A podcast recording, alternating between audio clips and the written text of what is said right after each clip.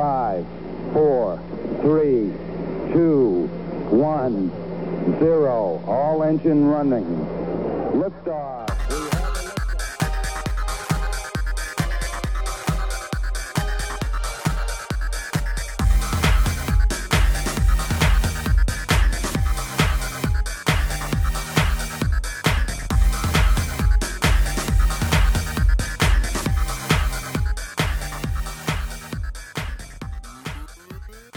9장에 4달러 저희 이제 9장 오늘 이번에는 9장이랑 10장 챕터 네네. 10 이야기를 좀 해보도록 하겠습니다. 챕터 9은 어, 9장 9장은 경영 지표 플랫폼 관리자의 핵심 점검 사항은 무엇인가라는 음. 한국 제목이고요. 영문 제목은 챕터 9 Metrics. 그 metrics가 이제 지표란 얘기죠. 네. How platform managers can measure what really matters. 그러니까 뭐 기본적으로 좀 설명을 해보자면 사실 그 지표가 굉장히 중요하잖아요. 회사를 운영을 하는데 그. 조박님께서도 아마 고민도 많이 하실 것 같고 어떤 지표를 활용할지 음, 맞습니다.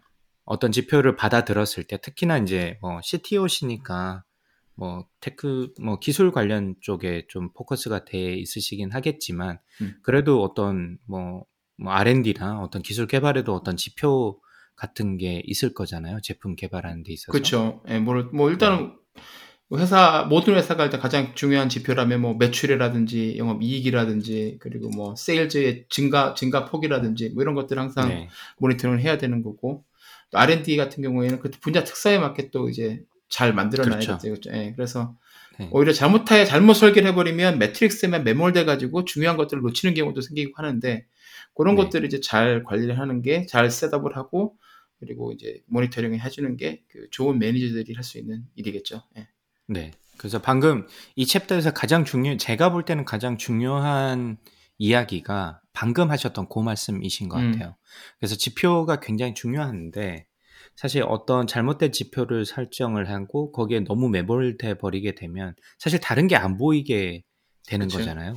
맞습니다. 우리가 사실 이거를 보면 안 되는데 이 숫자 몇 개가 좋아 보인다고 해서 야 우리 잘하고 있어라고 해버리게 되면 어, 실제 이 비즈니스를 운영하는데 가장 필요한 기능 그 다음에 음. 이거를 제대로 평가할 수 있는 부분에서 벗어나 버릴 가능성이 크기 때문에 지표란 것은 이제 저희 몸에 좀 적용을 시켜보자면 음, 뭐 혈압이 혈압이라든지 뭐 그쵸. 아니면 심박수라든지 뭐뭐 혈당치라든가. 뭐 예, 그럼요. 네. 예. 그런 게 이제 건강을 저희가 체크하는데 기본적인 지표가 되잖아요. 근데 뭐 예를 들어서 어, 혈압이 괜찮다고 해서 그렇다고 다른 일이 일어나지 않는 법은 없으니까 그렇다고 혈압만 관리한다고 그거만 쭉 보고 있고 아 나는 혈압이 뭐 높지 않으니까 괜찮아 혹은 낮지 않으니까 괜찮아라고 안주를 하고 나머지 어떤 몸의 어, 매트릭스들에 대한 워닝 어, 위험 사인을 무시하게 되면 그게 사실 결국에는 몸을 망가뜨리게 되는 그런 요인이 돼버리니까 여러 가지 지표를 잘 설정을 하고 물론 이제 몸에 아까 방금 저 저희가 기본적으로 말씀드렸던 혈압이나 혈당이나 뭐 이런 것들은 뭐 아주 수십 년 동안 이게 어 그러니까 정착된 지표들이잖아요. 그래서 그게 기본이 되는 거고 거기에서 뭐 엑스레이들도 찍어서 몸 속에 있는 어떤 뭐 이상 신호들을 감지하기도 하고 뭐 저희가 이렇게 진행을 하는데 그거랑 기업이랑 똑같은 것 같아요. 그래서 일단 기본적으로는 너무나 기, 아, 경영 지표를 잘 설정하는 것이 중요하고 그리고 이 경영 지표가 어, 의미하는 바를 잘 해석하는 것도 중요하다라는 요 두 가지는 기본적인 어떤 뭐 경영 지표에서 기본적으로 저희가 고려를 해야 될 것들이 아닌가라는 생각이 들고요. 그래서 경영 지표라는 것이 기업의 대부분은 일단은 단기적인 목표 설정 그리고 그것을 달성했는지 안 했는지 그리고 만약에 달성을 안 했다면 왜 그런지 뭐 이렇게 어, 기본적인 그 질문의 흐름이 진행되기 때문에 경영 지표를 설정하는 것은 너무나 중요한 것 같습니다. 그래서 내가 과연 어느 위치에 있고 앞으로 뭐 어떤 목표를 달성하기 위해는 위에서는 얼마만큼 더 가야 되는지 이런 것을 어, 평가하기에는 경영 지표가 굉장히 중요한 역할을 하고 있는 것 같고요. 아까 조박님께서도 이제 회사에 대해서 간단하게 말씀을 해주셨는데 기존 이제 파이프라인 기업들 같은 경우에서는 어, 저희가 회계 정보나 재무 정보를 바탕으로 하는 경영 지표들이 많잖아요. 아까 말씀드렸 말씀하셨던 매출액이라든지 뭐 아니면 뭐 순이익이라든지 이런 것들이 그 회사의 현재 상황을 정확하게 평가해 줄 수 있는 부분이니까 너무나 당연하게 많이 활용을 하는데 어 플랫폼에서는 조금 다를 수도 있다.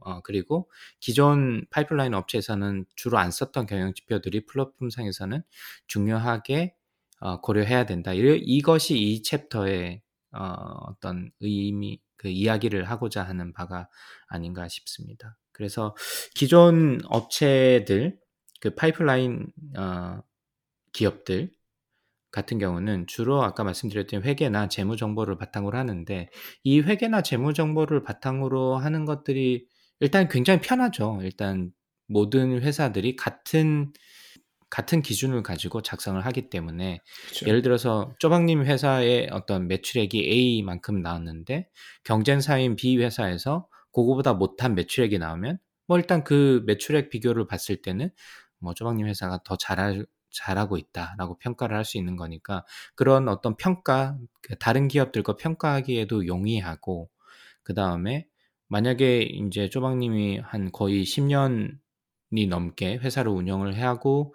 이 회계 정보를 모, 모았다면 그 추세도 볼 수 있는 거죠. 지난 10년 동안 우리가 뭐 연 뭐 연 3% 정도 계속 성장을 해왔는데 올해는 뭐 그렇지 못했다. 그러면 그 이유가 뭘까? 이렇게 원인 분석도 할 수 있는 거고 그 다음에 앞으로 나가기 위해서는 어떤 어떤 것을 좀 바꿔야 될까? 이런 어떤 논의를 하기 위해 기본적인 데이터가 되기 때문에 회계 정보나 어떤 재무 정보를 활용하는 거는 어 아주 장점이 많습니다. 아주 장점이 많은데 사실 단점을 좀 알 필요는 있을 것 같아요. 이렇게 회계 정보나 재무 정보 같은 경우는 단점이 일단 기본적으로 과거 정보다. 그래서 미래를 나타내기보다는 이제 과거에 했던 일들에 대한 정보를 수치화한 거기 때문에 과거 정보라는 단점이 있는 거고 그 다음에 두 번째는 회계나 재무 정보로 회사의 모든 활동들을 어, 수치와 퀀티프 그러니까 계량화할 수 없는 거잖아요. 그래서 예를 들면 뭐 쪼박님이 뭐 아주 많은 네트워크를 가지고 있고 뭐, 뭐 집에서도 계속 연구를 열심히 하시고 이런 것들에 대해서는 사실 정확하게 수치화할 수 없는 거잖아요. 왜냐면 이거는 어떤 개인의 안 보이는 역량이고 그게 회사에서 어떤 식으로 언제 발휘할지는 사실 전혀 모르는 거기 때문에 어, 회사에 속하에 있다고 하더라도 회계나 재무 정보로는 그런 것까지 나타낼 수 없는 그러니까 특히나 무형의 자산들에 대해서 나타낼 수 없는 그런 단점이 어, 분명히 또 존재를 하고 있고요. 뭐 회계 재무 정보가 좋긴 하지만 그런 단점이 있다는 거는 조금 알 필요가 있는 것 같습니다. 그래서 그게 어, 기존 파이프라인 형태에서 주로 사용했던 경영 지표로 사용을 했던 그렇죠. 거고 플랫폼 같은 경우는 어 사실 뭐 그 기존에 있던 거를 안 사용한다고 하기는 어렵죠. 당연히 다 회계 정보나 재무 정보를 당연히 잘 활용을 한 할 텐데 특히나 플랫폼 같은 경우는 이제 어 처음에 초기에 저희가 정의할 때 말씀드렸듯이 단순히 사용자의 수나 공급자의 수 어 만 활용하기보다는 보다 더 다양한 interaction, 상호작용에 대한 어, 경영 지표를 제대로 마련하는 것들이 중요하고 사실 사용자 수만 집중하다 보면 어, 뭐 가입자 수는 예를 들어서 100만 명이 넘는데 뭐 열성적으로 사용하는 이 활성 사용자 수라고 하는데 활성 사용자 수가 예를 들어서 1000명밖에 안 된다. 그러면 그쵸. 이 음. 플랫폼은 사실 성과를 거의 못 내고 있는 거랑 마찬가지잖아요. 네. 그리고 특히나 보통 가입자를 유치를 하는 데 있어서 가입자가 물론 안 중요하다는 말씀은 아니지만 가입자를 유치하는 데 상당한 많은 노력을 기울이고 뭐 프로모션을 하고 마케팅 비용을 쓰는데 그 사람들이 와서 제대로 활용도 안 하고 끝내버리면 사실 플랫폼이 가장 중요하다고 저희가 얘기했던 게 상호작용을 통한 네트워크 효과인데 그걸 충분히 만들어내지 못하면 뭐 가입자 수 껍데기만 엄청나게 잘 만들어져 있고 내실은 하나도 없는 플랫폼이 돼버리기 때문에 그렇죠. 이런 그 활성 사용자 수 그러니까 user acquisition보다는 retention이나 어. 얼마만큼 utility를 느끼느냐 플랫폼 그쵸. 상에서 활동을 하면서 네, 그런 것들이 훨씬 더 중요하게 작용을 한다는 것이죠. 그렇습니다. 네. 뭐그 retention이 아니라 그냥 단순히 할- 사용자 수만 계속 하게 된다면 그 사실 그거는 어떻게 보면 돈을 주고 살 수도 있는 지표잖아요. 아 그렇죠. 예, 예. 근데 이제 retention 같은 경우는 이제 장기적으로 가는 거니까 누군가 음. 뭐 프로모션 같은 게 있어서 한두 번 뭐 써볼 수는 있겠지만 그게 아니고 정말 장기적으로 어떤 서비스를 내 돈 내고 쓴다는 거는 그 서비스의 이제 장점이 분명히 있다는 걸 얘기를 해주는 건데 그게 네. 아니고 이제 그걸 놓치거나 놓치고서 그냥 뭐 단순 지표에만 특히 예, 정말 중요한 부분을 놓칠 수가 있게 되겠죠. 예. 그래서 뭐 누움 같은 음. 예를 누움을 쓰신다고 하셨는데 네. 뭐 트라이얼까지는 보통 2주나 다른 많은 맞습니다. 플랫폼에서도 trial 기간을 많이 주긴 하는데 네. 펠로톤도 마찬가지고 그렇죠. 사실 그렇게 해서 많은 가입자 수를 늘릴 수는 있겠죠. 간- 네. 아주 단순하게. 근데 그게 유료 결제 사용자로 넘어가지 않으면 사실 플랫폼 제공자 입장에서는 음, 전혀 도움이 안 되는 거지 않습니까? 재무적으로도 마찬가지고. 그죠. 그래서 예, 실제로 활동을 할 수 있게 하는 그런 지표를 제대로 만드는 것이 중요하고 어, 그걸 또 그러니까 모니터링을 꾸준히 잘하는 것도 네. 굉장히 중요하겠죠. 그럼요. 네. 그래서 이제 CEO나 top management team에서 가입자 수 우리는 가입자 수를 어디까지 늘려야 돼라고 거- 그 숫자에서만 매몰돼 있으면 실제로 제대로 활용하는 수의 수를 간과할 수 있는 경우가 생기게 되고 그렇게 되면 결국에는 이제 플랫폼 자체가 없어져 버릴 수도 있는 그러니까 껍데기만 요란하고 뭐 실제로 생존하기는 어려워지게 되는 어, 그런 경우가 발생하고 책에서도 그런 케이스를 어, 설명하고 있긴 한데 저희가 음. 잘 모르는 어, 예. 케이스라 가지고 저도 처음 들어보는 회사였어요. BranchOut. 네 그래서 제가 특별하게 말씀은 안 드렸 안 드렸습니다. 그래서 어, 그 부분이 어, 좀 플- 플랫폼은 기존 파이프라인 업체와는 조금 다를 수 있다라는 부분에서 좀 참조를 하시면 좋을 것 같고 그리고 책에서 재미있게 강조하는 것 중에 하나는 플랫폼의 경영 지표들이 기업의 라이프 사이클에 따라 다르다. 이런 부분, 음. 요 부분은 좀 신선했어요. 저 읽으면서. 아, 맞지. 사실 그 기업이나 산업의 라이프 사이클, 사이클에 따라 가지고 경쟁이나 기업의 이 그 본질 자체가 조금 달라지거든요. 음. 그래서 그게 제 연구 주제 중에 하나였는데 R&D가 산업 발전을 함에 따라서 어떻게 기업들의 경쟁 상황이 바뀌느냐, 그게 전략적 결정에 영향을 미치느냐 이게 제 논문 중에 하나여가지고 좀 아. 관심 있게 봤는데 예. 뭐 여기서도 그렇게 설명을 합니다. 일단 스타트업 단계에서는 이게 플랫폼 얘기입니다. 플랫폼의 경영 지표들이 기업의 라이프 사이클에 따라 어떻게 달라지는지를 이야기를 하는데 첫 번째는 이제 초기 단계 스타트업 단계에서는 유동성. 그러니까 여기서 유동성이라는 뭐 금액의 유, 자금의 유동성을 얘기하는 게 아니라 정보의 흐름. 그러니까 상호작용 다양한 상호작용을 통해 가지고 가치를 많이 만들어낼 수 있는 그런 정보의 흐름으로 이해하시면 어떨까라는 생각이 들었고요. 그래서 그런 것들이 있어야지만 많은 가입자들이 초기에 이 새로운 전혀 새로운 플랫폼에 들어오게 되잖아요. 그래서 그런 의미에서 유동성이 중요할 것 같고 그 다음에 매칭 품질도 마찬가지죠. 좋은 뭐 알고리즘을 바탕으로 해서 제가 이 플랫폼을 사용 눔을 예를 들어서 조박님 같은 경우 눔을 사용을 했을 때 눔, 거기에 잘 맞는 연구 주제나 어떤 어 사이칼러지컬한 어떤 topic을 던져줌으로 해가지고 조박님이 아 그렇지. 난 다이어트를 계속 해야 돼라고 느낄 수 있는 어떤 품질 좋은 품질의 어떤 영향을 줄 수 있다면 스타트업 초기 기업들 같은 경우는 굉장히 중요한 부분이 있을 것 같고 그 다음에는 이제 신뢰도 점검이 중요하다라고 얘기하는데 아무래도 이제 초기 업체 플랫폼 업체들 같은 경우는 이게 학문적으로는 liability of the newness 그러니까 새로움 새로움에 대한 부채 그 다음에 음. 작아짐 작은 회사의 부채 이게 무슨 말씀이냐면 그러니까 새로운 회사들 같은 경우는 경험이나 이런 것들이 부족하잖아요 당연히 그래서 네. 그런 거에 기본적으로 그런 거에 좀 이제 디스어드밴티지를 가지고 있는 거고 그 다음에 스타트업이 당연히 뭐, 뭐 50만 명을 가지고 스타트업을 저희가 스타트업이라고 부르지 않잖아요. 아, 뭐 아마도 3명, 4명 혹은 뭐 10명 이내 이렇게 해서 시작을 할 텐데 그럴 경우에는 이 회사 자체가 자가 자 자금으로 해서 기본적으로 발생하는 이 불합리함, 그 다음에 불리한 점이 발생을 하게 되는데, 그게 신뢰도도 마찬가지인 것 같아요. 왜냐하면 새로운 회사고, 그 다음에 이 회사 자체가 작고, reputation이 없기 때문에 사용자들로 하여금 이 회사에 대해서 question을 가지게, question, question을 당연히 가지고 접근을 할 거잖아요. 누가 써봐라, 이렇게 했을 때도. 그래서 그런 면에서 신뢰도 점검이 굉장히 중요하다. 좋은 어, reliability를 갖출 필요가 있다라는 것이 스타트업 단계에서는 좀 어, 경영 지표로 작용해야 된다라고 이야기를 하고 있고요.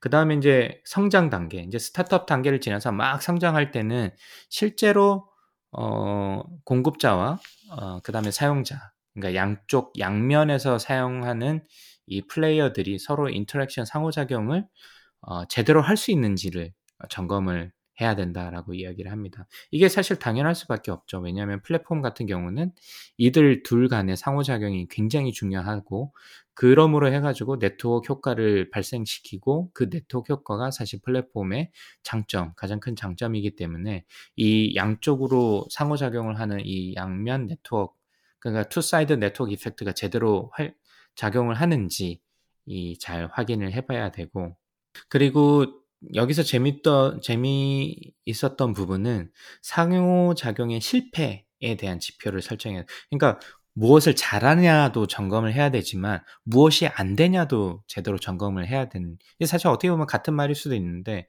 책에서 얘기하는 거는 상호작용이 실패라고 해서 실패를 좀 하이라이트를 하더라고요. 그래서 그 부분이 전 좀 인상적이었습니다. 그래서 어, 이게 뭐 그 플랫폼을 디자인하거나 시스템을 음. 디자인하는 사람들이 원하는 방향이 있을 거잖아요. 그래서 사용자 수가 늘어나고 이런 인터랙션을 할 거야라고 예상을 했는데 그거와는 반대로 잘 안 되는 실패되는 부분을 어, 인, 경영 지표를 만들어서 이제 제대로 상호작용을 하고 있는지 확인을 해봐야 된다라고 이야기를 합니다. 특히나 이제 성장 단계 같은 경우는 초기에 신뢰를 좀 어느 정도 쌓았다고 보기 때문에 아주 많은 사람들이 들어오기 시작할 거예요. 근데 이렇게 많은 사람들이 시작 들어오기 시작하면 문제가 뭐냐면 초기에 좀 깨작깨작 아까 좀 아, 아, 다른 방송이었구나. 저번에 사센트에서 말씀하셨던 그 펠로톤을 사용하다가 두 달 만에 팔아버린 친구분처럼 네. 처음에 조금 사용하다가 점차 사용을 안 하게 되는 경우도 굉장히 많이 생기잖아요. 당연히. 그렇죠. 예전에 뭐, 네. 펠로톤 그것도 좋은 예고 예전에 피핏이 한창 이렇게 붐을 일으키고 있었을 때 몇 년 전 얘기인데 이게 이제 계속 조사를 하다 보니까 몇 달이 한 몇 개월 지나면서부터 사용자 사용률이 뚝 떨어지는 게 보였거든요. 음. 그래서 사람들이 보면서 아 이거 쉽지가 않겠다라고 그때 예상했던 사람들이 굉장히 많았었는데 사실 네. 모든 플랫폼 그 비즈니스 기업들이 결국엔 고민하게 되는 문제가 아닌가라고 생각이 됩니다. 네. 맞습니다. 그래서 뭐 펠로톤 같은 경우도 사실 운동을 저도 이제 2년째 하고 있지만 하다 보면 음. 아 하기 싫을 때도 많아요. 사실 힘들고 맞죠. 올라갔다가 네. 아 그만 중간에 그만두고 내려오고 싶을 때 많죠. 네. 근데 그 그런 그럴 때 요즘 같은 경우는 좀 자주 프로그램 새로운 프로그램도 만들고 자주 이메일을 보내주더라고요. 그래서 그 이메일을 보면 아 맞다 다시 한번 타봐야지라는 생각이 들기도 하니까 사실 이게 좋은 예는 아닙니다만 이메일은 사실 너무나 간단한 보상 체계니까 그거 음. 말고 가능하면 이 사람들이 지속적으로 사용을 꾸준히 할 수 있는 방안을 좀 마련하는 것이 중요하고 그것을 제대로 평가할 수 있을 만한 지표를 만드는 것이 중요하다라고 성장 단계에서는 이야기를 하고요. 세 번째 성숙 단계에서는 아무래도 마켓이 성숙을 하게 되다 보면 이게 지금은 기업 레벨에서 일어나는 일이지만 산업 레벨에서도 이제 유사하게 흘러가게 됩니다. 그래서 산업이 성숙 단계에 들어들게 되면 어떤 일이 일어나냐면 기업들의 숫자가 줄어들기 시작해요. 무슨 말씀이냐면 이제 아주 박 터지게 싸우는 거죠. 왜냐면 시장이 음. 제대로 성숙 단계에 있으니까 서로 박 터지게 싸우다 보면 뭐 인수합병도 제대로 많이 일어나고 뒤처지는 회사들도 분명히 생기고요. 그러다 보면 자연스럽게 시장에서 도태돼 버리기도 하고 그런 것들이 아주 많은 산업에서 shakeout이라고 하는 현상이 발생하는데 이게 성장 단계를 지나서 성숙 단계 그 전에 일어나게 됩니다. 그래서 shakeout은 이게 모래를 그러니까 그 어떤 종이 위에 올려가지고 심하게 흔들면 모래가 바깥으로 이렇게 떨어지잖아요. 그래서 그런 것처럼 아주 심하게 마켓이 흔들리게 되면 어, 몇몇 아주 강자들만 살아남고 나머지는 다 떨어져 나가버리게 되는 거죠. 그래서 그런 음. 그 진입하는 기업들보다 어, 마켓에서 빠져나가는 그러니까 죽어버리는 기업들이 훨씬 더 많이 일어날 때 그런 현상을 shakeout이라고 하는데 shakeout이 발생을 하면서 기업들이 약간 과점 형태로 그러니까 몇몇 기업들이 대부분의 시장을 잠식하는 형태로 바뀌게 됩니다. 그래서 성숙형 성장 단계에서 아주 많은 기업들이 어 이거 이 산업 괜찮은 것 같은데라고 막 들어오죠. 들어왔다가 알고 보니까 뭐 경쟁력도 떨어지고 마케팅도 자본력도 떨어지고 기술력도 떨어지고 이러다 보니까 점차 시장에서 떨어지게 되고 그런 기, 기업들이 큰 기업에 인수합병 되거나 이런 일들이 생기면서 성숙 단계에서는 약간 형태 몇몇 기업들이 대부분의 시장을 이제 먹게 되는데 그 플랫폼도 마찬가지입니다. 그래서 성숙 단계가 되면 제일 중요한 게 그래서 혁신이 중요한 거죠. 왜냐하면 몇몇 기업들이 빡시게 싸우, 싸우게 되는 거죠. 마치 스마트폰 시장에서 삼성이랑 애플이 막 진짜 박 터지게 싸우잖아요. 지금 음. 그런 것처럼 막 서로 카메라도 좋은 거 냈다가 뭐 이게 서로 막 이제 기술을 자랑하면서 혁신을 주도하고 있는데 그런 의미에서 성숙 단계에서는 혁신이 굉장히 중요하고 그 책에서는 신호와 소음 저는 뭐 엔지니어가 아니라 가지고 요 단어를 처음 봤는데 네. 그러니까 소음 대비 신호 비율이라고. 하더라고요. 그래서 예. 이게 소음은 노이즈고 신호는 이제 저희가 원하는 소리. 그래서 쓸데없는 정보보다는 필요한 정보들이 훨씬 더 많아야지. 소음 대비 신호가 훨씬 더 커야지 성숙 단계에서 제대로 플랫폼이 돌아가고 있음을 알 수 있다. 그래서 이거를 어떻게 예를 들어서 설명을 할까 좀 고민을 하다가 유튜브가 생각이 났어요. 그래서 유튜브가 저희가 몇 번 말씀드렸습니다만은 유튜브가 원하는 아주 건전하고 도움이 많은 형태의 이 동영상 컨텐츠도 사실 수도 없이 많잖아요, 지금. 음, 그렇죠. 그렇지만 그렇지 못한 컨텐츠도 많죠. 막, 어, 뭐, 음란물이거나 아니면 가짜 뉴스도 굉장히 많고, 이런 음. 거는 사실 플랫폼 업체 입장에서는 바람, 원하지 않았던 컨텐츠인 거잖아요. 그래서 이런 것들이 소음이 되는 거고, 그 플랫폼 업체에서, 업체에서 원했던 컨텐츠들이 신호가 되는 거죠. 그래서 음. 그런 소음 대비 신호가 아주 높다는 거는 플랫폼에서 원하는 형태의 컨텐츠가 아주 많다는 얘기고, 그게 있어야지만 성숙 단계에서 플랫폼 경쟁에서 어, 살아날 수 있다라는 이야기가 되게 됩니다. 그리고 그런 혁신을 주도하고 소음 대비 소음은 이제 걸러야 되겠죠. 뭐 필터링 메커니즘을 통해서 그런 것들이 들어오면 걸러야 되는 거고 좋은 게 있으면 더 프로모션을 더 해줘야 되는 거고 그래서 이런 거를 제대로 하려면 제대로 된 자원 할당 그게 인력이 됐던 어 아니면 물리적인 뭐 장소가 됐던 제대로 된 자원 할당이 중요한데 그런 의미에서 성숙 단계에서는 혁신 어, 소음 대비 신호 그 다음에 자원 할당이 중요하다라고 이야기를 하고 있습니다.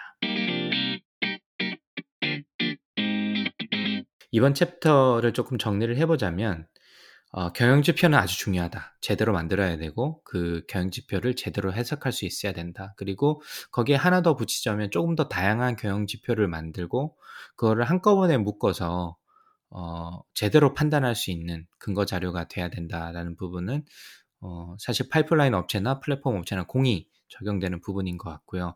다만 플랫폼 업체들 같은 경우는 어, 기존 파이프라인 업체들과는 조금 달리 네트워크 효과가 중요하고 외부와의 연결이 중요하기 때문에 거기에 맞는 경영 지표를 설정을 해야 된다. 그리고 어, 특히나 life, 기업의 라이프 사이클에 따라 가지고 다른 경영 지표를 적용 거기 그에 맞는 경영 지표를 제대로 선정을 해가지고 평가를 해야지 이 기업이 이 플랫폼이 제대로 성장하는데 도움이 된다라고 정리를 좀 할 수 있을 것 같고요. 어, 책에서 마지막 부분에 그 3A 테스트라는 거를 좀 소개를 했는데 사실 어떻게 보면 좀 당연한 거긴 합니다. 그래서 뭐 그렇지만 다시 한번 강조를 하자면 경영 지표를 어, 설정을 할 때 3A 테스트를 통해 가지고 이게 제대로 됐는지 확인을 해보면 좋다라고 이야기를 하고 있는데 첫 번째는 액션업을 한 건지 이 경영 지표 자체가 진짜 뜬구름 잡는 거일 수도 있잖아요. 그러니까 그런. 거 말고 제대로 이걸 바탕으로 해서 이 기업의 전략을 세우고 화, 이걸 활용할 수 있는 액셔너블 한 건지, 그 다음에 액세서블 한 건지, 제대로 접근이 가능해서 제대로 된 평가가 가능한 건지, 음.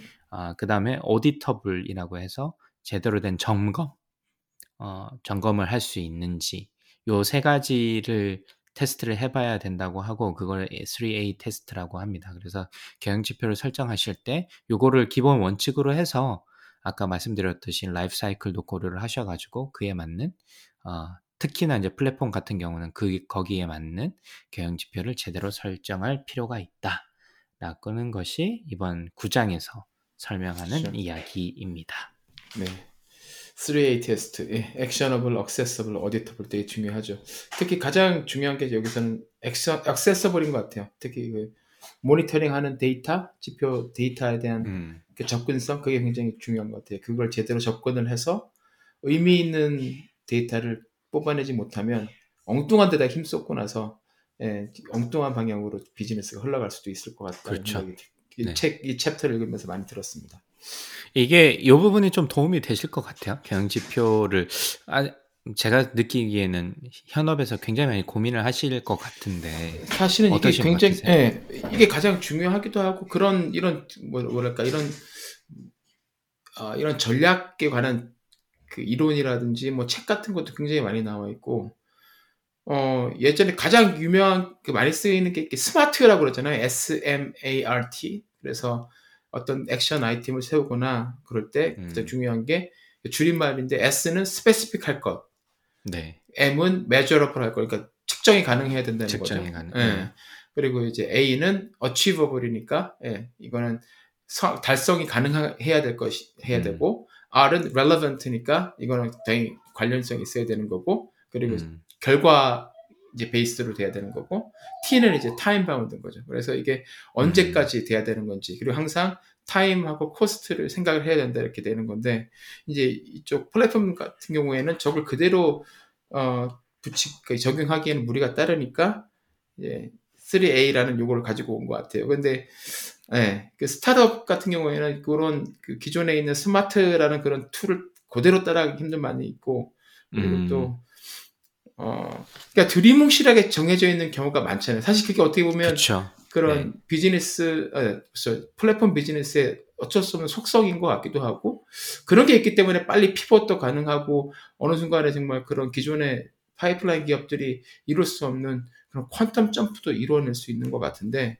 근데 네, 그거에 맞게 이걸 세우는 게 쉽지가 않고, 이 책을 읽으면서 이 챕터에서 느끼는 게 이제 아까 스타트업 단계, 성장 단계, 네, 그리고 네. 성숙 단계에서 이게 바꿔야 된다고 말, 말씀을 하셨는데, 저자분들이 의도하셨던 것도 결국 이제 비즈니스 모델이나 이 성장 과정에서 회사 경영도 계속 바꿔가면서 뭐 중간중간에 피벗도 하고 계속 이제 변화해 가는 거, 변해 가는 것처럼 요 뭐라고 그래야 되죠? 이 액시, 아, 이게 뭐지? 경영 지표. 아, 경영 네, 지표를 세우는 것도 이것도 결국은 하나의 딱 픽스된 게 아니라 계속 그렇죠. 상황의 변화에 네, 따라- 따라서 계속 이게 변해야 되는 거고 그러면 거기에 맞춰서 변해가고 유연하게 대처할 수 있는 능력이 있어야 된다라고 이제 말씀을 하고 싶었던 것 같아요. 그러다 보면 네, 예, 이 정말 얼마나 좋은 CEO나 예, 그렇죠. 얼마나 좋은 CEO가 그 회사에 있느냐가 정말 중요하다는 얘- 얘기로 다시 이제 돌아갈 수밖에 없게 되겠죠.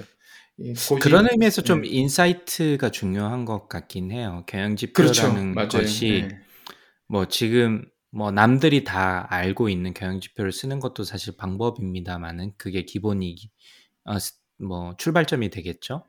그렇지만 플랫폼 같은 경우는 저희가 얘기했듯이 이게 예상했던 것과는 전혀 다른 형태의 어떤 인- 상호작용이 일어날 수 있는 거고 사실 그게 꼭 나쁘다고 볼 수도 없는 거잖아요. 그래서 그렇죠. 그런 것들을 그런 것은 사실 기대하지 못했던 거니까 맞아요. 그런 거에 대한 경영 지표를 제대로 설명 설정을 하기가 사실 쉽지 않을 텐데 그런 insight를 가지고 어, 설정을 제대로 하고 이걸 제대로 모니터링 할 수 있다는 것은 사실 그렇기 때문에 그런 CEO나 어, top management team이 다른 그냥 일반적으로 일하시는 employee들보다 뭐 월급을 많이 받아가는 이유 중에 하나겠죠.